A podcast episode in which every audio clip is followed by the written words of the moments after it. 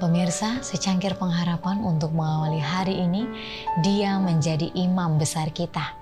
Itulah sebabnya, maka dalam segala hal ia harus disamakan dengan saudara-saudaranya, supaya ia menjadi imam besar yang menaruh belas kasihan dan yang setia kepada Allah untuk mendamaikan dosa seluruh bangsa.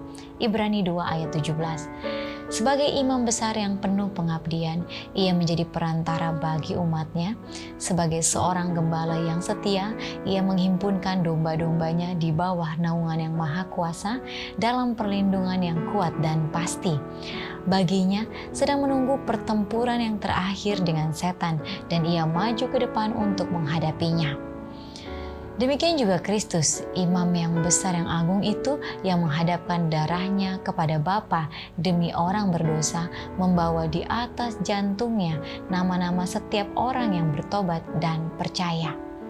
Seperti Harun yang melambangkan Kristus, Juru Selamat kita membawa nama dari segenap umatnya dalam hatinya di tempat yang suci, imam besar kita mengingat semua perkataan yang dengan perantaraan itu ia telah memberikan dorongan kepada kita supaya percaya.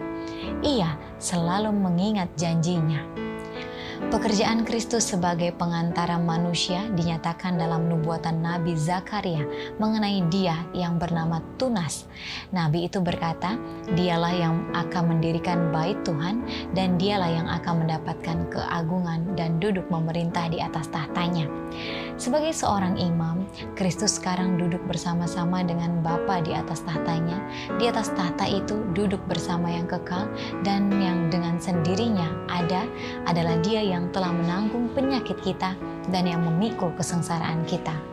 Pengantaraannya ialah dengan tubuhnya yang ditusuk dan dihancurkan, dengan kehidupan yang tak bercacat, tangannya yang terluka, lambungnya yang ditusuk, kakinya yang dirusakkan, memohon bagi manusia yang sudah jatuh, yang penebusannya dibeli dengan harga yang tidak ternilai.